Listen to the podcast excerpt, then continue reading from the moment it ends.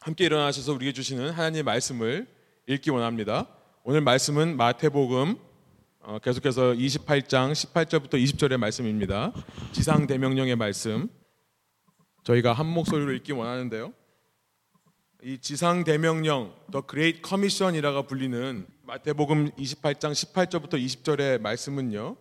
이 책 전체의 주제를 말씀하시는 것뿐만 아니라 예수님의 제자들을 향한 마지막 명령이십니다. 그래서 오늘 우리에게도 주님께서 말씀하시는 말씀이라 믿습니다. 오늘 세 번째 시간으로 아버지와 아들과 성령의 이름으로라는 제목으로 말씀 나누기 원하는데요. 18절부터 20절 저 여러분 천천히 의미를 생각하시면서 한 목소리로 읽겠습니다. 예수께서 나와 말씀하여 이르시되 하늘과 땅의 모든 권세를 내게 주셨으니 그러므로 너희는 가서 모든 민족을 제자로 삼아 아버지와 아들과 성령의 이름으로 세례를 베풀고 내가 너희에게 분부한 모든 것을 가르쳐 지키게 하라. 볼지어다 내가 세상 끝날까지 너희와 항상 함께 있으리라 하시니라. 아멘. 앉으셔서 말씀 나누겠습니다. 지난 시간 말씀 나눴듯이요. 19절에서 예수님께서 하신 명령어는 단 하나의 동사가 있다고 했습니다. main verb. 이 주 동사가 단 하나입니다. There is only one command. And the command is to go and make disciple. 이것을 근데 줄여서 하나로 말하면 make disciple, 가서 제자 삼으라라고 하는 명령 한 가지가 있다고 말씀을 드렸죠. 주보에 보시면 있습니다만 그 제자 삼는 일을 위해 첫 번째는 가라라는 말씀을 하셨다는 것을 우리가 지난 시간 살펴봤습니다. 지난 시간 말씀을 통해 우리는 행하는 것이 우리 신앙에 얼마나 중요한지 단지 말씀을 듣는 것, hearer가 아니라 doer가 되는 것, 말씀을 하는 사람들이 되는 것이 참 신앙이다. 말씀을 듣기만 하고 움직이지 않는 것의 어리석음에 대해서 지난 시간 나누었었습니다.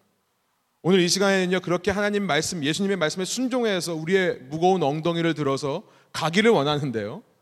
그런데 예수님께서 제자들에게 가는데 너희가 누구를 향해 갈 거냐라고 말씀하신 것에 좀 초점을 맞추기를 원합니다. 가되 모든 민족을 향해 가라라고 하신 말씀이라는 거예요. 모든 민족을 향해 가라. To all nations. 모든 민족에게 가는 겁니다. 당시 이 말씀을 들은 유대인들은요. 모든 민족이라고 한다면 그것은 자기를 제외한 the Gentile, 이방인들을 의미하는 것을 알았습니다. 유대인들은 자신과 동일한 민족, 그러니까 우리와 같은 혈통, 우리와 같은 블러드 라인에 있지 않은 다른 사람들, 유대인이 아닌 사람들, 난 주이시를 가리켜서 이방인, 더 젠타일이라고 불렀고요. 그들과 유대인들 자신들을 철저하게 분리시켜 왔습니다. 철저하게 경계했고요. 차별하고 무시해 왔던 것입니다. 말씀드린 대로 유대인 남자들은요. 하루에 세 번, 아침에 일어나자마자 한 번, 또 중간에 한 번, 저녁에 이렇게 하는데요. 하루에 세 번 기도를 하는데 그 기도의 내용을 보면 기도하는 것 중에 하나가 이거였다고 말씀을 드렸습니다. 하나님, 저를 이방인으로 태어나지 않게 해주셔서 감사합니다. 이 기도를 하루에 세 번씩 드리던 것이 유대인 남자라고 말씀을 드렸습니다. 그렇게 감사만 했으면 다행이었을 텐데요. 유대인들은 말씀대로 차별하고 경계하고 무시하는 일을 했습니다. 이방인, 더 젠타일이라고 하는 사람들은 율법을 모르는 사람이기 때문에 무식한 사람이고 무지한 사람들이다. 그들은 율법을 모르기 때문에 하나님과의 관계에서 클린할 수가 없다. 그래서 ceremonially unclean, 의식적으로 부정한 자라고 해서요. 그들을 만지지도 못할 뿐만 아니라 그들의 집에 들어가지도 못합니다. 그들이 앉았던 자리에 앉지도 못했던 것입니다. 하나님을 모르는 사람이기 때문에 어떻게 해서든지 그들에게 이 야훼 하나님이라고 하는 구약의 하나님을 전하기 위해서 노력하기는커녕 그들이 모르는 것을 비판하고 정죄만 했던 것이 유대인의 모습이었어요. 여러분 오늘날 우리가 영적인 이스라엘, 우리가 스피리추얼 이스라엘이라고 한다면 그러면 우리에게 있어서 이 이방인들은 누굴까요? 여러분에게 이방인은 누굽니까? 우리와 다른 랭귀지를 말하는 사람, 우리와 다른 문화권에 있는 사람, 어쩌면 나와 다른 경제 규모로 살아가는 사람, economic standing, 뭐 economic status, 나와 다른 경제 규모로 사는 사람들, 나하고 다른 교육 수준에 있는 사람들, 이런 사람들이 아닐까 생각을 해봤습니다. 이방인들이란 나와 생각이 다르고 나와 다른 사람들, 가치가 다른 사람들, 삶의 스탠다드와 기준과 삶의 목적, 골이 다른 사람들, 더 나아가서요, 그냥 쉽게 말하면 나와 안 맞는 사람들입니다. 그렇지 않습니까? 나와 맞지 않는 사람들, 특별히 신앙적으로 안 맞는 사람들, 조금 다른 닥트린을, 교리를 믿는다거나 아니면 다른 신앙을 갖고 있는 사람들, 하나님을 모르는 사람들, 만일 우리가 예수님의 제자라고 하면서 그들이 우리와 다르다는 이유로 그들을 자꾸 차별하고 경계하고 그들과 선을 긋고 그들을 무시한다고 한다면 우리는 이 말씀을 들을 당시에 유대인들과 별로 다를 게 없다는 것을 제자들에게 말씀하시는 겁니다. 마태복음 5장에 가보니까요. 그 산상수훈, 더 on the Mount라고 하는 산상수훈에서 예수님께서 하신 말씀이 기억나는 거죠. 마태복음 5장 46절, 47절 제가 앞부분만 읽어드리면요. 너희를 사랑하는 사람만 너희가 사랑하면 무슨 상을 받겠느냐. 또 너희가 너희 형제 자매들에게만 인사를 하면서 지내면 남보다 나을 것이 무엇이냐라고 세 번역이 번역하고 있습니다. 예수님께서는요 그렇게 당시에 철저하게 나누던 사람들, 철저하게 나와 다르다는 이유로 무시했던 사람들에게 이 말씀을 하시는 거예요. 그러면서 예수님은요 마태복음 5장에서 뭐라고 말씀하셨냐면 나는 율법을 폐하러 온 사람이 아니다라고 말씀을 하셨어요. 여러분 율법이라는 것이 이 유대인이 남을 판단하고 비판하고 경계하고 무시하던 기준이었습니다. 그렇죠. 율법을 통해서 저 사람은 나하고 다른 사람이야. 율법을 통해서 저 사람은 나하고 함께 할 수 없는 사람이야. 저 사람들은 부정한 사람들이다. 라고 말했던 것이 유대인들이었습니다. 그런데 예수님께서는요, 내가 그 율법을 없애러 온 사람이 아니라고 말씀을 하셨어요. 그 율법을 완성하러 오셨다라고 말씀하셨습니다. 마태복음 5장에 있는 말씀이에요. 세 번역으로 제가 한번 읽어드리겠습니다. 내가 너에게 말한다. 너희 의가 율법 학자들과 바리세파 사람들의 의보다 낫지 않으면 너희는 하늘나라에 들어가지 못할 것이다. You will never enter the kingdom of heaven. 이 kingdom of heaven 하늘 왕국 천국이라는 것이 무엇입니까? 이 땅에 이루어지는 하늘 통치입니다. 하늘 통치예요. 이 땅에 이루어지는 하늘 통치. 너희가 만일 나를 믿는다고 하면서 아직도 율법의 수준을 넘어서지 못해서 이 율법 학자들과 바리새인들처럼 너희가 사랑하는 사람들만 사랑하고 너희 형제 자매들에게만 하이 인사하고 다닌다면 너희는 결코 나로부터 시작되는 예수로부터 시작되는 하늘 통치, 천국의 삶에 들어오지 못할 것이다 라고 말씀을 하시는 겁니다. 예수님께서 이렇게 말씀하셨습니까? 아니요. 이 5장부터 7장에 나와 있는 이 산상수훈 이후에 8장에 가보면요. 예수님께서는 8장서부터 9장에 10가지의 능력을 행하십니다. 10가지의 치유 사역을 행하시는데요. 제일 먼저 내려오시자마자 하시는 일이 뭐냐면 율법적으로 봤을 때 부정한 사람들, 세레모니얼리 언클린한 사람, 그 중에서도 가장 언클린했다고 생각했던 사람은 나병 환자를 고치시는 일을 합니다. 그러면서 두 번째로 고치시는 사람이 누굽니까? 로마의 백부장이에요. 센츄리온. 100명의 부하를 거느리고 있는 아주 로마의 고위 관리입니다. 그 사람의 종을 낫게 해달라고 하는 것을 들어주세요.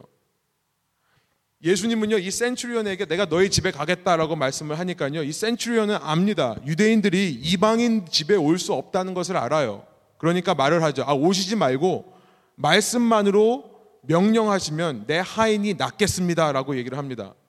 그때 예수님께서 뭐라고 하셨는지 기억나십니까? 내가 이스라엘 사람 중에 이만한 믿음을 가진 사람을 만나보지 못했노라. 이전 이스라엘은요, 이 율법에 의해서 서로 따지고 나누고 뭘 해야 되는지 하지 말아야 되는지 너무나 잘 지켰습니다. 그런데 그 의보다 이 이방인 센츄리온의 의가 더 낫다고 말씀을 하시는 거예요. 이 사람은 그렇게 나누고 차별하고 경계하면서 나는 이방인이니까 유대인 랍비에게 가서 도움을 청하면 창피한 거다. 라고 생각하지 않고 그걸 뛰어넘어 예수님을 찾아왔다는 거죠. 그 사람이야말로 천국에 들어올 수 있는 하늘 통치에 들어올 수 있는 의라고 말씀하시는 겁니다. 이제까지는요, 그들이 하나님께 직접 나올 수가 없었는데요. 이제 예수님을 통해 이방인들이 믿고 구원을 얻게 되는 나중 된 자들이 먼저 되는 이 새 시대 새 왕국의 현실을 지금 말씀하시는 것이 예수님의 말씀이고요. 이것이 복음의 능력인 줄 믿습니다. 여러분 시간이 없어서 다 언급을 못 하겠지만 마태복음 속에서 예수님은 계속해서 당시에 소외됐던 자들, 당시 약자들, 특별히 복음을 모르는 이방인들을 위한 사역을 계속해서 해오셨다는 것을 우리는 지난 마태복음의 말씀을 통해서 살펴봤었습니다. 대표적으로 마태복음 12장 18절부터 21절에 보면 이사야서 42장의 말씀이 예수님 당신을 통해 이루어졌다라고 하시면서 이런 말씀을 하십니다. 우리 한번 한 목소리로 한번 읽어볼까요? 세 번역으로 읽겠습니다. 보아라, 내가 뽑은 나의 종, 내 마음에 드는 사랑하는 자, 내가 내 영을 그에게 줄 것이니 그는 이방 사람들에게 공의를 선포할 것이다. 지금 예수님께서는 이사야 선지자가 말한 그 suffering servant, 하나님의 나라를 회복하기 위해 하나님께서 고난받게 하시는 그 종, 그 사람을 통해 이방 사람들에게 공의가 선포될 거다. 저스티스가 젠타일 이방인들에게 선포될 거다라는 것을 말씀하고 계십니다. 제가 19절부터 읽겠습니다. 그는 다투지도 않고 외치지도 않을 것이다. 거리에서 그의 소리를 들을 사람이 없을 것이다. 정의가 이길 때까지 그는 상한 갈대를 꺾지 않고 꺼져가는 심지를 끄지 않을 것이다. 우리가 이거 이 말씀을 가지고 찬양도 많이 하잖아요. 상한 갈대지만 꺾지 않으시고 꺼져가는 촛불이지만 끄지 않으시는 하나님. 바로 21절 이방 사람들이 그 이름에 희망을 걸 것이다. 이방인들을 위한 하나님이심을 예수님의 사역을 통해 지금 보여주고 계시는 것이 마태복음의 내용이었습니다. 사랑하는 여러분, 예수님께서는요, 이렇게 유대인만을 위해 오신 것이 아니라 유대인을 포함하고 이방인까지 포함한 모든 민족을 구원하시기 위해서 이 땅에 오셨을 뿐만 아니라 십자가에 올르셨고 십자가에서 죽으셨음을 여러분이 믿으시기 바랍니다. 모든 민족을 구원하시기 위해 십자가에서 죽으신 것으로 끝나는 것이 아니라 부활하셨음을 믿으시기 바랍니다. 여러분 이 이전까지요 하나님의 구원이라고 하는 것은 오직 하나님의 택함을 받은 백성인 이스라엘을 통해서 이루어졌던 것이 하나님의 구원이었고 하나님의 은혜였습니다. 그렇죠? 이스라엘에게 먼저 하나님의 은혜가 임하고 그러고 나서 이 이스라엘을 통해 이방인의 빛으로 이스라엘이 사용되는 거죠. 그때 당시에 이방인들이 하나님의 구원의 은혜에 동참하려면요. 먼저 할례를 받았어야만 했습니다. 먼저 썰컴시전이라고 하는 내가 먼저 유대인이 되어야 했습니다. 그래야 유대인에게 임하는 하나님의 은혜가 그들에게 전해지는 것입니다. 그이 이방인들이 그렇게 할례를 받고 유대인이 되려고 하면 율법을 배우고 율법을 지켜야 합니다. 그러면 하나님의 백성에게 임하는 하나님의 구원의 은혜가 그들에게도 임할 수 있다. 이것이 예수님 이전에 이방인들이 구원을 어떤 방식이었다는 것입니다. 구원은 이스라엘로부터만 나오는 겁니다. 특별히 이 세상과 하나님이 만나는 contact point라고 하는 것이 예루살렘 성전인데요. 제루살렘 템플이라는 것이 이 땅과 하나님이 만나는 그 컨택 포인트인데요. 그래서 구원은 시온으로부터 나온다. 그 예루살렘 성전으로부터 나온다. 라고 유대인들은 찬양했던 것입니다. 예수님도 그래서요. 이 땅에 오실 때 유대인의 혈통으로 오셨습니다. Son of Abraham, Son of David. 아브라함과 다윗의 자손으로 예수님이 오셨다는 것을 마태복음 1장이 얘기를 하면서 시작하지 않았습니까? 예수님도 이스라엘을 통해 이방인들에게 은혜가 전해지는 것을 아시고요. 그래서 유대인의 혈통으로 먼저 오신 겁니다. 여러분 그런데 십자가 위에서 예수님은 이전 시대의 모든 요구를 다 이루셨다는 겁니다. 십자가 위에서 예수님은 모든 율법적인 요구를 다 이루셨다는 겁니다. 여러분 율법의 요구가 있습니다. The demands of the law. 율법의 요구가 있습니다. 그것은 뭐냐면 마치 쉽게 말하면 사람을 어떤 감옥 어떤 케이지, 어떤 감옥의 무슨 닭장 같은 그런 케이지 안에 가두는 것이라고 생각하시면 됩니다. 율법 자체는 선한 것입니다. 율법은 나쁜 게 아닙니다. 그러나 사람을 가두어야만 했습니다. 왜냐하면 사람들이 죄인이기 때문에요. 사람들을 가만 놔두면 하나님께서 원하신 대로 살지를 못하고 하나님이 싫어하는 방향으로 사니까 그 사람들을 가두어 놓아서 악을 제어하고요. 악을 컨트롤하고요. 그 사람의 선이 나오도록 돕는 것이 율법이었습니다. 그런데요, 이 유대인이라고 하는 사람들은 어려서부터 이 율법을 통해서 교육받고 훈련받은 사람들이었습니다. 그러니까 아주 어렸을 때부터도 아, 율법을 통해 하나님이 뭘 원하시는지를 알았어요. 그런데 이방인들은요, 다 커서 어려서부터 훈련도 받지 않고 갑자기 하나님 나라 백성이 되겠다고 하면 유대인들이 그걸 가만 놔뒀겠습니까? 이 율법이라고 하는 것을 더 강하게 이방인들에게 적용을 시켜서요. 그냥 단순한 케이지가 아니라 그 안에 핸커프, 수갑을 채우고 발에 쉐클, 족쇄를 채우는 것 같은 수많은 율법의 요구를 이루어야지만 네가 하나님의 백성이 될 수 있다라고 말했던 것이 유대인이었던 것입니다. 여러분 그러나 예수님께서 십자가에서 죽으셨기 때문에요. 십자가에서 인류의 모든 죄를 대신해서 죽으셨기 때문에요. 이제 그 율법의 요구가 사라져 버리는 겁니다. 누구든지 이방인이건 유대인이건 누구든지 어떤 민족의 사람이건 마음으로부터 자기 뜻을 돌이켜서 예수님을 따르기로 예수님을 믿기로 결단하는 사람이라면 누구든지 그 십자가를 믿는 사람이라고 한다면 내가 예수 안에서 나의 모든 죄가 이미 용서되었다라고 믿는 사람이라면요. 여러분 그 근본적인 죄의 문제를 해결하기 위한 율법이라는 장치가 필요 없어진 겁니다. 더 이상 가두지 않아도 되는 거예요. 그리고 나서 예수님께서 부활하셨다고 했죠. 십자가에서 그 모든 율법의 요구를 이루시고 부활하셨다고 했습니다. 부활, resurrection. 무슨 말입니까? 예수님께서 살아계시다는 겁니다. 예수님께서 하늘로 올라가셔서 성령을 보내서 모든 믿는 자들에게 살아계시는 겁니다. 성령을 통해서요. 여러분 그러니까 이전에는 가둬야만 했는데요. 이제는 이 가둬야 되는 이 케이지가 전혀 필요가 없겠죠. 모든 근본적인 문제가 해결되었을 뿐만 아니라 이제는 그 말씀을 주신 하나님께서 그와 함께 동행하시니까요. 여러분 이 사람을 가리켜서 뭐라고 하는 건지 아십니까? 이 사람을 가리켜서 바로 신앙이라고 하는 겁니다. 신자라고 하는 겁니다. 예수님을 믿는 사람, 여러분 신자라 할 때는요, 자유인을 말하는 것인 줄 믿으시기 바랍니다. 자유인이에요. 이제는 법이 없어도 되는 겁니다. 여러분, 법이 없어도 되는 겁니다. 법이 없어도 하나님의 영이 함께 하시기 때문에요. 또 근본적인 모든 죄의 문제가 해결되었기 때문에요. 이 땅에서 얼마든지 하나님의 왕국의 논리로 살 수 있는 거고요. 이 땅에서 얼마든지 하나님 나라의 삶의 기준으로 살아갈 수 있는 사람들이 된 겁니다. 그 사람들을 가리켜서 신자라고 하고 제자라고 하고 믿는 사람이라고 하는 겁니다. 여러분 그래서요 십자가와 부활의 이 진리를 알면 우리는 모두 자유인이 되는 겁니다. 자유인이 되는 거예요. 요한복음 8장 31절 32절 너희가 내 말을 지키면 참으로 내 제자가 되고 진리를 알지니 진리가 너희를 자유케 하리라. 진리가 너희를 자유케 하리라. 우리가 예수님의 복음 안에 있으면 십자가와 부활의 은혜를 정말로 깨닫고 살면요, 우리는요, 자유인으로 살아가는 겁니다. 더 이상 구시대에 우리를 얽어매고 우리에게 수갑을 채우는 율법은 필요가 없어지는 겁니다.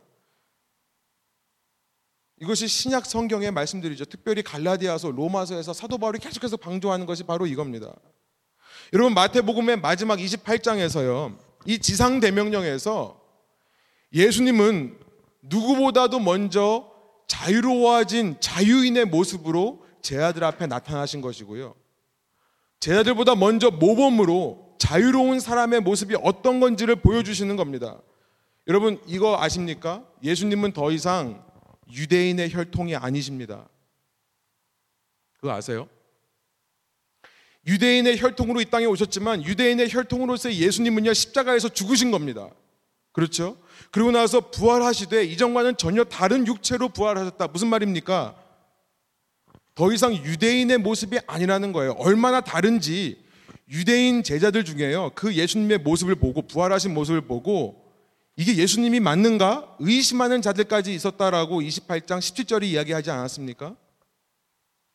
이제 더 이상 예수님은요, 혈통적으로 아브라함의 자손만이 아닌 거예요. 혈통적으로 다윗의 자손만이 아닌 것입니다. 예수님은 그 자체가 이제는 유대인이 아닌 모습으로 계신 거예요. 어떤 모습으로 계시는 겁니까? 유대인만이 아니라 이방인을 포함한 모든 사람을 대표하는 새 인간의 모습으로 계신 겁니다. 이것이 우리가 본문에서 발견하는 예수님의 모습이에요. 그런 예수님께서 제 아들에게 말하는 겁니다. 이전에는 내가 유대인의 한 사람으로서 너희와 만났지만 이제 나는 유대인만이 아니라 온 세상 모든 사람을 대표하는 모습으로 너 앞에 서 있다.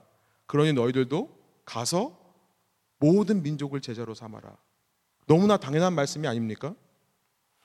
여러분 혈통을 따지자면 예수님은요 원래 하나님의 아들이십니다. 그렇죠? 하나님의 혈통 곧 하나님이세요. 스스로 하나님이신 분이세요. 하나님은 영이십니다. 예수님은 원래 영적인 존재셨어요.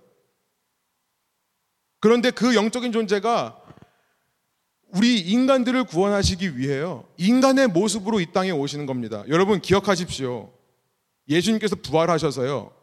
다시 이전 모습으로 돌아가신 것이 아니라는 것을 기억하십시오. 그렇죠? 여러분 부활이라는 것이 기독교 신앙에 얼마나 중요한지 아십니까? 예수님께서 그렇게 오셨는데요. 잠깐 우리를 위해서 사랑하시고 나서 이제는 원래 계시던 그 영적인 모습으로 돌아간 것이 아니라 어떻게 했다고요? 새로운 육체를 입으셨다고요. 여러분 청년들에게 쉬운 예를 하나 들면 우리 한국말로는 아르바이트라고 하는데 우리 part-time job 중에 그런 게 있습니다. plush animal 같은 거에 들어가 가지고 한 시간 동안 이렇게 춤추는 그죠? 춤추고 뭐 일하고 행사할 때 하는 그런 job들이 있죠. 해, 해보신 분은 없으세요? 그 안에 들어가 있으면요 온 몸이 땀으로 흐릅니다. 겨울에 하건 여름에 하건 상관없습니다. 그거 한 시간 동안 이러고 있으면요 드는 생각은 뭐냐면 내가 어떻게든지 이거 빨리 끝나고 벗었으면 좋겠다. 여러분 그것을 벗었을 때 얼마나 상쾌한지 혹시 아세요? 정말 상쾌합니다. 여름이건 낮이건 정말 상쾌해요. 저는 이런 생각을 해봐요. 영이신 하나님께서 이 땅에 인간의 육체를 입고 오셨다? 그 stuffed animal 속에 들어가 있는 것과 비슷하다고 생각을 합니다. 아니 더 힘드실 겁니다. 시간과 공간을 초월하시고 모든 제약으로부터 초월하 계신 하나님께서 이렇게 제한되어 있고 모자라고 연약한 인간의 모습에 인간의 모습으로 이 땅에 오셨다면 얼마나 힘드셨을까요? 이제 죽고 다시 사셨는데 뭐하러 그 옷을 또 있습니까? 자유롭게 그 프레시한 에어를 마시면서 하늘로 올라가셔야 정상 아닙니까? 여러분 그런데 우리가 발견한 사실이 뭡니까? 예수님은요 우리를 얼마나 사랑하시는지 이제부터 영원토록 우리의 육체를 입고 사시기로 결정하신 분이라는 겁니다. 인간을 얼마나 사랑하는지 영이신 하나님께서 이후로부터 영원토록 내가 인간의 모습으로 인간과 함께 교제하며 인간을 이해하고 품겠다라고 작정하신 분이 바로 성자 하나님 예수 그리스도라는 사실입니다. 부활이라는 것은요. 예수님께서 그렇게 영원토록 존재하시겠다는 선언문인 겁니다. 왜 그랬다고요? 세상 모든 민족을 품으시기 위해서요. 단지 유대인만이 아니라 단지 유대인만 품기 위해 유대인의 혈통, 유대인의 육신으로 오신 것이 아니라 이제는 모든 사람을 품으시기 위해 저와 여러분 같은 이방인들도 품기 위해 이제는 새 인류의 모습으로 영원토록 계시기를 결단하신 분이 예수 그리스도라는 겁니다. 모든 민족, 모든 나라, 모든 사람의 왕 되시기 위해 그 사람들과 소통하시고 커뮤니케이트 하시기 위해 그들의 주인 되시기 위해 여러분 저는 그런 생각을 해봅니다. 만약 우리가 하나님 주님께서 다시 오셔서 영원한 하나님 나라 들어갈 때 우리는 부활한 육체를 입고 나가는데 하나님은 육체의 모습으로 계시지 않는다면 누가 우리를 따뜻하게 안아주실 수 있으실까? 그 답은 예수 그리스도죠. 예수님께서요. 여러분 지금도 하나님 보호자 우편에 앉아 계실 때 부활한 새 인류의 모습으로 앉아 계신다는 사실이요. 그 사실 자체만으로도 그분이 우리를 얼마나 사랑하는가를 우리는 느낄 수 있어야 합니다. 여러분 그런 의도와 그런 계획을 가진 예수님이시기 때문에요. 이제 마지막으로 제 아들에게 명령하고 말씀하시는 겁니다. 가서 모든 민족으로 제자를 삼아라. 이전에 예수님의 십자가와 부활 사건 이전에 마태복음에 보면 예수님은 똑같이 제 아들을 전도하러 보내시면서 이런 말씀을 하셨던 것이 있습니다. 마태복음 10장 5절부터 6절의 말씀이에요. 우리 한번 한 목소리로 한번 읽어볼까요? 예수께서 이 열두를 내보내시며 명하여 이르시되 이방인의 길로도 가지 말고 사마리아인의 고을로도 들어가지 말고 오히려 이스라엘의 집에 잃어버린 양에게로 가라. 그때 이 말씀을 나누면서 후에 우리가 살펴보자고 말씀드렸습니다만 우리가 알고 있는 예수님의 모습과 너무 다르죠. 이 지상 대명령에 나오는 예수님의 모습과는 정반대입니다. 너희들 이방인의 집으로 가지 말고 사마리아도 가지 말고 사마리아는 이방인과 유대인들이 혼혈이거든요. 거기도 가지 말고 잃어버린 이스라엘에게만 가라. 여러분 이때는요 아직 때가 이르지 않았기 때문에 그런 것입니다. 아직 예수님의 이런 십자가와 부활의 의미가 제 아들에게 완전히 드러난 시대가 아니었기 때문에 그런 거죠. 이때는요 모든 민족에게 가라고 해도요 제자들이 이해를 할 수가 없습니다. 그 마음을 알 수가 없는 겁니다. 이때 예수님께서 모든 족속으로 가서 제자 삼아라 그랬으면 제 아들은 가긴 갔을 겁니다. 예수님이 명령하시니까요. 그런데 마음에 투덜투덜대면서 갔을 거예요. 불평하면서 갔을 거예요. 내가 왜 이렇게 해야 되나? 아, 하니까 하는데 이게 도대체 무슨 의미가 있는가? 여러분 준비가 안 되었는데 이방 민족 데려올 수 있겠습니까? 데려온다 하더라도 그 이방 민족들이 그 공동체에서 살아남겠습니까? 오히려 더 상처만 받고요. 야, 내가 한번 오라고 해서 갔더니 가보니까 역시 아니구나. 아, 다시는 안 간다, 저기. 오히려 더 이방인들이 상처받지 않았겠습니까? 준비가 안 되어 있기 때문에 그런 겁니다. 그런데 이제는요, 이 지상대명령에서 예수님은 정반대의 말씀을 하십니다. 이제는 이스라엘에게만 가지 말고 모든 민족에게 가라. 이방인들에게 가라. 왜요? 왜 이 말씀을 하시는 거죠? 이제는 준비가 되었기 때문에 그렇다는 거예요. 무슨 준비가 됐습니까? 제 아들이 뭐가 달라졌습니까? 이 제 아들은요, 이제 예수님의 십자가와 부활을 목격한 자들이라는 겁니다. 예수님께서 부활하셔서 하늘로 올라가셔서 영적인 존재로 있을 수 있지만, 그러나 우리와 같은 육체로 입고 오신 것을 본 겁니다.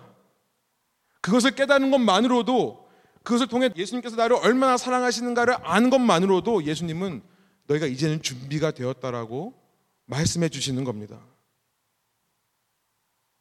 그래서요, 부활의 때를 기록한 28장 1절이 이렇게 시작했었습니다.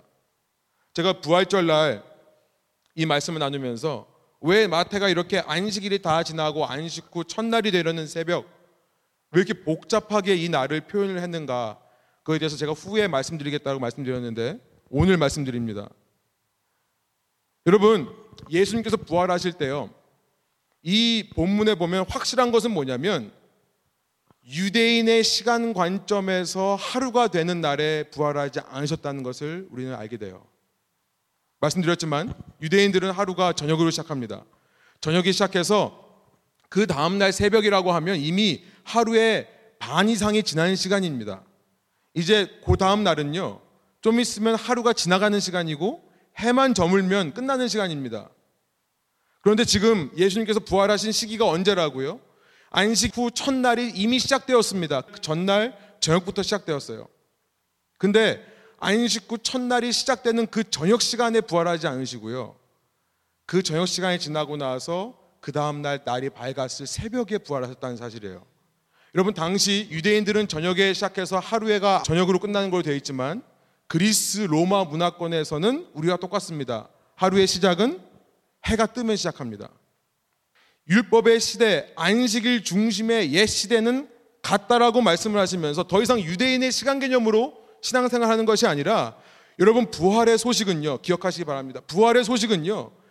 이방인을 향해 튜운되어 있는 겁니다. 맞춰져 있는 겁니다. 그 시작부터요. 부활이 안식 후 첫날이 이미 되어 있는 그날 새벽에 일어났다는 사실입니다. 여러분 오늘 우리도 마찬가지죠. 오늘 우리가 진정으로 십자가와 부활의 의미를 아는 주님의 제자가 맞다면 그 속에 있는 하나님과 예수님과 성령 하나님의 이 모든 역할과 이 일을 이루시기 위한 헌신과 사랑과 섬김이 어떤지를 우리가 알고 있다면요. 여러분 이제 우리는 가서 그 예수님의 마음으로 모든 민족을 제자 삼을 수 있어야 하는 것입니다. 우리와 다르다고 해서 우리와 맞지 않는 사람이라고 해서 철저하게 경계하고 철저하게 무시하고 철저하게 선을 긋고 사는 것이 아니라 그렇다 할지라도 그 사람이라도 제자 삼을 수 있는 준비가 충분히 된 자라는 것을 우리가 깨달아야 하는 겁니다. 언제까지 여러분 우리가 준비가 안 되었다라고 말할 수 있는 것이 아닙니다. 이미 준비가 된 우리가 십자가와 부활을 깨닫고만 있다면 이미 준비가 된 사람이라는 것을 깨닫기 바랍니다. 소원학교로는요 저희 교회가 이 레븐 교회가 그런 공동체 되기를 원합니다. 이 공동체를 이루는 한 분 한 분 여러분들이요 진정으로 십자가와 부활의 의미를 깨닫고요 그 속에 담겨 있는 예수님의 사랑을 깨달으시기를 소원합니다. 그러면요 저는 믿습니다. 이 공동체에 하나님께서 이제 이방인들을 하나씩 하나씩 보내주실 줄로 믿습니다. 보내봐야 아무도 눈 안 마주치고요. 보내봐야 아무도 인사 안 하고 아무도 관심 없고 아무도 섬기려는 자세, 아무도, 아무도 예수님처럼 사랑하려는 마음이 없다면 저는 근심입니다. 걱정입니다. 왜냐하면요. 그렇다면 하나님께서 마태복음 28장의 지상대 명령을 우리에게 주시지 않고 마태복음 10장의 메시지만을 주시면 어떨까? 아직도 이들이 준비가 안 되었기 때문에 너희는 딴 데로 갈 생각하지 말고 잃어버린 이스라엘에게만 가라. 아직도 그 말씀만을 우리에게 주시고 있다면 어떨까? 여러분 왜 그것이 고민이 되고 왜 그것이 근심이 되는 줄 아십니까? 그것을 거꾸로 말하면 우리가 아직 십자가와 부활을 경험하지 않은 자가 되었기 때문이라는 것을 증명하는 말이기 때문에 그렇습니다. 그저 종교적으로 고난주간을 지냅니다. 그저 종교적으로 부활주일은 셀러브레이트 합니다. 그러나 진정으로 우리가 십자가와 부활의 의미를 깨닫고 그 속에 있는 하나님의 사랑을 만난 적이 체험한 적이 없다는 것을 드러내는 것은 것이 되기 때문에 두렵고 근심이 되는 것입니다. 소원학교로는 저희 교회는 이 지상대 명령을 이루는 공동체가 되기를 소원합니다. 아멘. 여러분 그런데요. 여기서 좀 더 한 걸음만 더 깊이 들어가서 이렇게 모든 민족에 나가서 전도하자. 나가서 모든 사람들 특별히 이방인들, 나와 다른 사람들을 사랑하고 섬겨주자. 여러분, 이 이야기만 하고 끝나버리면요. 그 이야기는 단순한 도덕적인, 윤리적인, 어떤 도덕적인, 윤리적인 구호 그 이상도 이하도 아닙니다. moral 혹은 ethical propaganda. 그 이상도 이하도 아닌 것이 되어버립니다. 그렇죠. 우리가 예수님께서 말씀하신 이 지상 대명령을 그런 구호 수준에서 사람들을 선동하기 위한 수준에서 머물지 않기 위해 무엇이 필요한가를 깨달아야 됩니다. 여러분 저는 거기에 진리가 있다고 생각합니다. 결국 우리가요. 이 말씀 속에서 진리를 깨달아야 말씀드린 대로 그 진리가 우리를 자유롭게 한다고요. 진리의 깨달음 없이 우리가 뭘 하자. 나가서 이제 전도하자. 데려오자. 모든 민족을 제자 삼자. 라고 말한다면 이것은요 또 다른 하나의 명령이 되어버립니다. 그리고 그것은 또 다른 하나의 율법이 되는 겁니다. 누군가를 얽매고 누군가에게 족쇄를 채우고 누군가에게 샤클, 이 수갑을 채우고 핸커프를 채우는 족쇄가 되는 겁니다. 감옥이 되는 거예요. 여러분 저는 오늘 말씀 속에서 예수님께서 또 다른 율법을 말씀하시는 게 아니라 이것이 율법 수준이 아니라 정말로 주님의 사랑을 체험한 자들이 이런 삶을 살 수밖에 없음을 말씀해 주시는 그 진리를 말씀해 주시는 것에 너무나 감사합니다. 여러분 그 진리 그것이 저는 19절에 있다고 생각을 합니다. 우리 한번 19절 한번 한 목소리로 읽어볼까요? 그러므로 너희는 가서 모든 민족을 제대로 삼아 아버지와 아들과 성령의 이름으로 세례를 베풀고 중요한 것이 뭐냐면 아버지와 아들과 성령의 이름으로 세례를 베풀라는 말씀이 전 여기에 진리가 담겨 있다고 생각을 합니다. 이 가서 모든 민족을 제자로 삼으라는 예수님의 명령을 율법으로 만들지 않는 우리를 자유롭게 하는 진리가 있다고 생각을 합니다. 여러분 이렇게 예수님의 십자가와 부활을 체험하고 경험하고 직접 본 제자들이요. 가서 모든 민족을 제자 삼게 되는 그 능력의 근원이 바로 여기 있다는 것입니다. 그냥 가는 게 아니라 그냥 내 열심으로 그래 내가 이제 예수님 사랑하니까 가야지. 내 어떤 의무감으로 책임감으로 내 능력으로 내 지혜로 내 힘으로 가는 것이 아니라 아버지와 아들과 성령의 이름으로 가서 세례를 베풀라라고 하시는데 그 진리가 숨어 있는 겁니다. 삼일체 하나님 baptizing them in the name of the Father, of the Son and of the Holy Spirit. 이 성부 하나님, 성자 하나님, 성령 하나님의 삼위일체 그 삼위일체 하나님의 이름 안에서 가서 세례를 베품으로 말미암아 모든 민족을 제자로 삼으라고 하시는 말씀이에요. 그 능력이 나한테 있지 않고요. 어디에 있다고요? 내가 삼위일체 하나님의 이름을 믿는 믿음 안에 있다고요. 여러분 그래서 삼위일체 하나님으로 세례를 베푸는 것을 통해 제자를 삼을 수 있기 때문에 우리는 잠깐 삼위일체에 대해서 좀 짚고 넘어가야 되겠습니다. 삼위일체에 대한 설명이 필요해요. 이 Trinity, Triune God이라는 것에 대한 설명이 필요할 줄로 생각합니다. 성경에 보면요. 우리에게 하나님께서는 세 가지 다른 모습으로 하나님을 알려주시는데요. 제일 먼저 하늘에 계신 아버지가 있습니다. 하늘에 계신 아버지. 그 다음에 이 땅에 오신 그 하나님의 하나뿐인 독생자 아들 예수가 있습니다. 그리고 예수님께서 그렇게 하늘로 올라가신 후에 믿는 사람에게 부어지는 성령 하나님이라는 분이 계십니다. 그런데 이 셋이요, 각각 다른 셋이 아니라 하나라고 말씀을 하시는 것이 문제예요. 하나라고 말씀하시는 거예요. 이것이 삼일체입니다. 셋이 하나고 하나가 셋이다. 이 셋은 서로 다른 인격으로, 서로 다른 personhood, 서로 다른 위격으로 우리에게 나타나신다라고 믿는 것이 삼일체인데요. 여러분 이 삼일체를 이해할 수 있습니까? 네, 이해할 수 없습니다.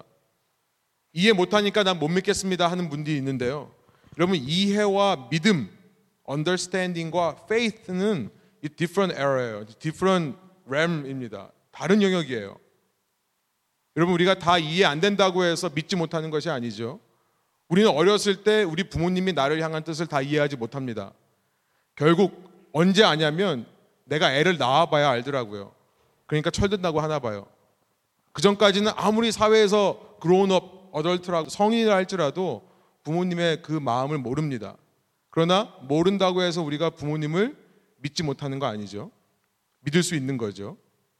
여러분 by definition 정의상 하나님이라는 존재는요 인간이 완전히 이해할 수 없는 겁니다.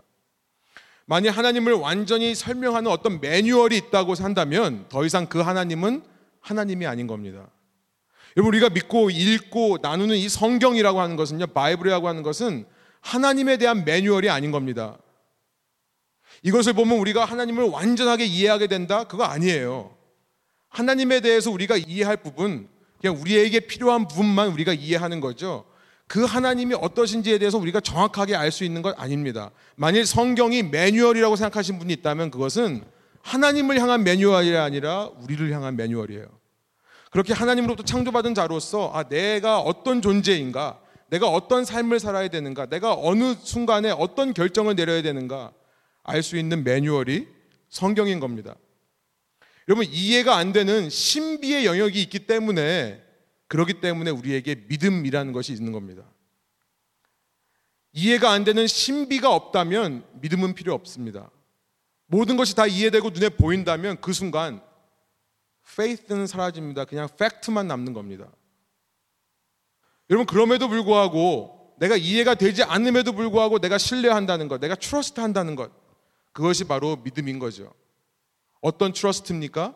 내가 삼위일체 하나님을 완전히 이해하지는 못하지만 그 하나님께서 나를 향해 이 인류를 향해 이 땅을 향해 누구보다 선한 뜻을 갖고 계시다.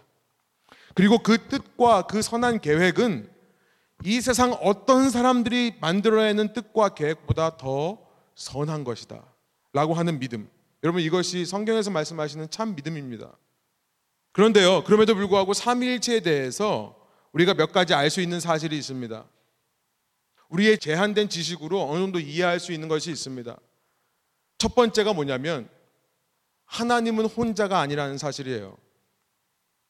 하나님은 혼자가 아니라는 사실이죠. 세 분의 하나님이 우리는 이해할 수 없습니다. 어떻게 그런지요. 그런데 세 분의 하나님이 이 하나님이라는 본질 속에서 완전하게 유나이되어 있다. 연합되어 있다. 완전한 사랑의 관계를 누리고 있다. 라는 것을 우리는 이해할 수 있습니다. 정말 기독교에서만 보이는 독특한 신의 개념이에요. 다신론이 아닙니다. 폴리테이즘. 여러 신이 있어서 그 신들이 적절하게 the balance of power, 어떤 힘의 균형을 이루고 어떤 갈등이 있을 때 신들끼리 합의해 가지고 적정 수준을 유지하는 그런 다신론의 개념이 아니라요. 이 세 분의 하나님이 완전한 연합을 갖고 있다는 거예요. 완전한 연합 관계 속에서 조금의 분리도 없고 조금의 나누어지는 것도 없고 조금도 겹쳐지는 혼합되는 것도 없이 완전한 섬김과 사랑의 관계를 이루고 있다는 것이 삼일체입니다. 이것이 왜 중요한지 아십니까? 이것이 우리가 나가서 민족 모든 민족을 제자 삼는 것과 무슨 관계가 있는지 아십니까? 여러분 그러므로 이런 삼위일체에서 완전한 교제와 사랑의 관계를 이루고 있는 하나님께서 이 땅에 예수 그리스도로 오셔서 우리를 위해서 십자가를 지시고 우리를 위해서 부활하셨다고 한다면요. 이 모든 십자가와 부활의 은혜, 그로 말미암아 내가 그 하나님의 자녀가 되는 이 은혜라고 하는 것은요. 하나님께서 혼자 있으면 심심하니까 하나님께서 누가 사랑할 대상이 없다 보니까 사랑할 대상을 만들기 위해 그 은혜를 주셨다는 것이 아니라는 것을 알게 되는 거죠. 여러분 우리가 착각하는 것이 있습니다. 하나님께서 세상을 창조하신 이유 세상이 없으면 할 일이 없으니까. 세상에 인간을 창조하신 이유 인간이 없으면 하나님이 사랑할 수 있는 파트너가 사랑의 파트너가 없으니까 우리는 신부고 신랑이니까 신부 없는 신랑이 얼마나 쓸쓸하고 외로운가. 여러분 하나님은요 세 분이서 이미 완전한 사랑과 섬김의 관계를 이루고 있으셨다고요. 쉽게 말하면 필요 없는 겁니다. 여러분 저와 여러분은요 필요 없어요. 하나님께는 필요가 없는 겁니다. 충격이십니까? 우리는 너무나 하나님을 물론 우리가 마더스 데이지만 부모님들의 우리를 향한 사랑이 너무나 크시지만 우리는 너무 하나님을 우리 엄마 아빠 수준을 이상 뛰어넘는 존재로 이해하지를 못하는 것 같아요. 인간이기 때문에 어쩔 수 없는 거죠. 우리 엄마가 나 없으면 못 살잖아. 그죠? 우리가 사실 우리 어머님께 사실 얼마나 죄송합니까? 그런 마음으로 살아온 것 같아요. 우리 엄마는 나 없으면 안 되는 존재니까 뭐 내가 낳아달라고 그랬어? 엄마가 필요하니까 낳고 엄마가 필요하니까 나를 위해 다 헌신한 거 아니냐? 그럼 물론 하나님께서는요 우리 어머니가 우리를 사랑하시듯 우리를 사랑하시는 분입니다. 아니 이 땅에는 어떤 사람들보다도 더 나를 사랑하시는 분이 하나님이십니다. 그런데 필요로부터 나오는 사랑이 아니라는 거예요. 필요로부터 나온 사랑이 아니라는 거예요. 그럼 뭐로부터 나온 사랑입니까? 원하시는 거예요. 뭘 원하시는 겁니까? 가장 좋은 것을 나누어 주고 싶은 마음이신 거예요. 저는 그렇게 믿습니다. 여러분 제가 맛있는 음식을 볼 때마다 생각나는 한 사람이 있습니다. 누군지 아십니까? 네, 주원이가 아니라 제 아내예요. 네, 제가 마더스데이 선물이라고 아까 1부 때 이 말씀을 드렸는데요. 제 아내한테. 뭐 해주는 건 없어서 말로만 이렇게. 근데 정말 그렇습니다. 사실이에요. 맛있는 거를 먹을 때 가장 생각나는 사람은 제 아내예요. 그래서 저는 그 모습에서 아, 내가 그래도 아직까지는 아내를 제일 사랑하나 보다 이런 생각을 합니다. 그 다음에 주원이 생각나고 이러는데 하나님의 마음이 바로 그렇다는 겁니다. 하나님이 우리 없으면은 심심하고 할 게 없으니까 그래서 우리가 있어줌으로 말미암아 그 하나님께서 우리를 사랑해 주니까 아 그래 내가 그에 대한 보답으로 in return for his love and sacrifice 그분의 사랑과 헌신에 대한 보답으로 내가 뭔가를 좀 드려야겠다. 여러분 이게 아니라는 겁니다. 하나님은 이미 너무 좋으신 거예요. 너무 행복하신 거예요. 세상에서 바꿀 수 없는 가장 귀한 가치를 온전하게 나누고 계시는 하나님이시라는 겁니다. 삼위일체 하나님이요. 그런데 생각나는 사람이 있는 거예요. 아, 이걸 좀 누가 알았으면 좋겠다. 이 좋은 걸 누가 한번 맛보았으면 좋겠다. 그래서 우리를 창조하신 겁니다. 여러분, 그래서 우리를 위해 십자가에서 죽으시고 부활하신 겁니다. 그래서 우리를 제자 삼으신 거예요. 우리가 어떻게 하면 율법이 아니라 어떤 도덕적인 요구가 아니라 이 예수님의 지상 대명령을 정말 기쁨으로 감사함으로 실현하는 제자가 될 수 있을까? 여러분 먼저 첫 번째는 뭐냐면요. 필요가 아니라는 사실을 기억하시기 원한다는 거예요. 하나님께서 우리를 위해 가장 좋은 하나님의 마음을 주시기를 원하는데 그것이 뭐냐면 이 지상 대명령을 감당하면서 우리가 아버지와 아들과 성령의 이름 안에서 하나가 되는 것. 여러분 세례 받다고 되어 있는데요. 단순히 우리가 의식적인 예식적인 세례를 베푸는 것도 있지만요. 원어의 의미로 말하면 이것은 물에 잠기다는 뜻입니다. 물에 잠기는 거예요. 그리고 baptize in이 아니라 into입니다. 원어로 보면 그래서 주보에 썼습니다. baptize into입니다. baptize into the name of the Father and of the Son and of the Holy Spirit. 그러니까 우리가 그 삼위일체 하나님의 완전한 관계 속으로 물에 잠기듯이 잠겨 들어가는 것입니다. 그럼 그럴 때 우리의 마음 속에요 하나님의 사랑이 가득하게 되는 거예요.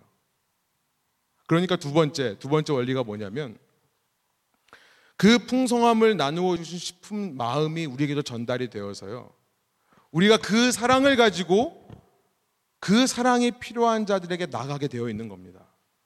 누구든지 삼위일체 하나님 안에서 그 사랑을 맛보는 사람이라면 우리도 그 삼위일체 하나님을 닮아서 이 가장 좋은 것을 누구에게 먹여주고 싶은 마음이 생겨나는 것이고요. 그 마음으로 우리가 모든 족속을 제자 삼을 수 있는 제자가 되는 것입니다. 이것이 성경에서 말씀하시는 진리고요. 여러분 이것을 깨달을 때 이것은 더 이상 율법적인 요구로 우리에게 부담이 되는 것이 아니라요. 우리 안에 자유롭게 하는 정말 주님 안에서 자유로움을 회복시키는 진리가 된다는 것을 기억하시기 바랍니다.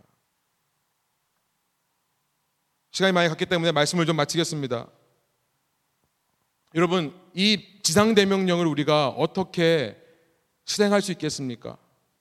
우리는 본성적으로 악해서 우리와 비슷한 사람 만나면 너무 좋습니다.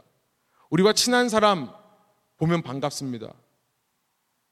내가 이렇게 해주면 어느 정도 나에게 해줄 수 있는 사람에게 뭔가를 베풀어 놓고요. 은근히 기대합니다. 그런데 예수님께서는 우리에게 말씀하세요. 가서 모든 민족을 제자 삼아라. 그런데 혼자 가지 말고 아버지와 아들과 성령의 이름으로 가라. 가서 그 속에 잠겨라. 여러분 소원학교로는 저희가 그런 교인 되기 원하고요. 이런 교인이 모인 저희 교회가 그런 교회 되기를 원합니다.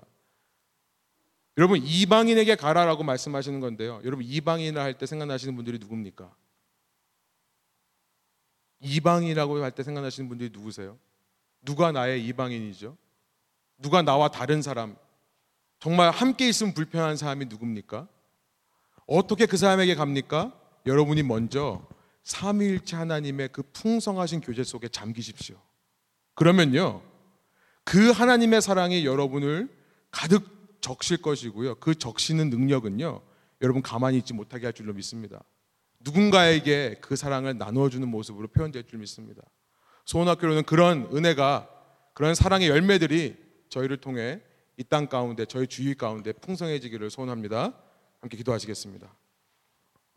제가 말씀을 기억하시면서 조용히 주님과 결단하시고 대화하시며 삶에 적용하시는 시간 갖겠습니다. 특별히 주님께서 이 시간 모든 민족이라 할 때 이방인이라 할 때 생각나는 사람이 누군지를 우리 마음에 새기고 잊지 않는 저와 여러분 되기를 원합니다. 함께 기도하시겠습니다. 하나님 말씀을 통해서 삼일체 하나님의 우리를 향하신 이해할 수 없고 놀라운 사랑을 다시 한번 깨닫게 해주시니 감사합니다. 주님께서 정말 우리처럼 제한된 모습으로 부족한 모습으로 이 땅에 오셨는데 거기서 멈추시는 것이 아니라 우리를 위해서 죽으시고 부활하셔서 이제는 우리의 모습으로 영원토록 하나님 보좌 우편에 앉아 계시는 분이심을 다시 한번 깨달으며 그 속에 담겨 있는 주님의 우리를 향하신 사랑이 얼마나 놀랍고 큰 것인지를 이 말씀을 통해 생각해 볼 수 있도록 인도해 주시니 감사합니다. 우리를 품으시기 위해 우리와 영원토록 교제하시기 위해 우리를 영원토록 품에 안으시기 위해 주님께서 그런 모습으로 계시는데 주님 저희도 주님의 모습으로 누군가에게 다가갈 수 있는 누군가를 안아주고 누구를 이끌어줄 수 있는 주님의 제자들 될 수 있도록 인도하여 주십시오. 이것은 우리가 해야 될 율법이 아니라 우리가 그 삼일째 되신 하나님의 그 깊은 사랑에 깊이 잠길 때 그 사랑의 능력으로 역사하게 되는 결과임을 저희가 또한 깨닫습니다. 늘 주님께서 저에게 그 사랑을 더 알려주시고 더 체험하게 하여 주시고 더 깨닫게 하여 주셔서 그 사랑 안에서 자유함을 누리며 주님 맡겨주신 이 사명을 제대로 감당할 수 있는 교회 되게 하여 주시고 그 교회를 이루는 한 사람 한 사람 주님의 제자 될 수 있도록 인도하여 주옵소서. 감사드리며 예수 그리스도의 이름으로 기도합니다. 아멘.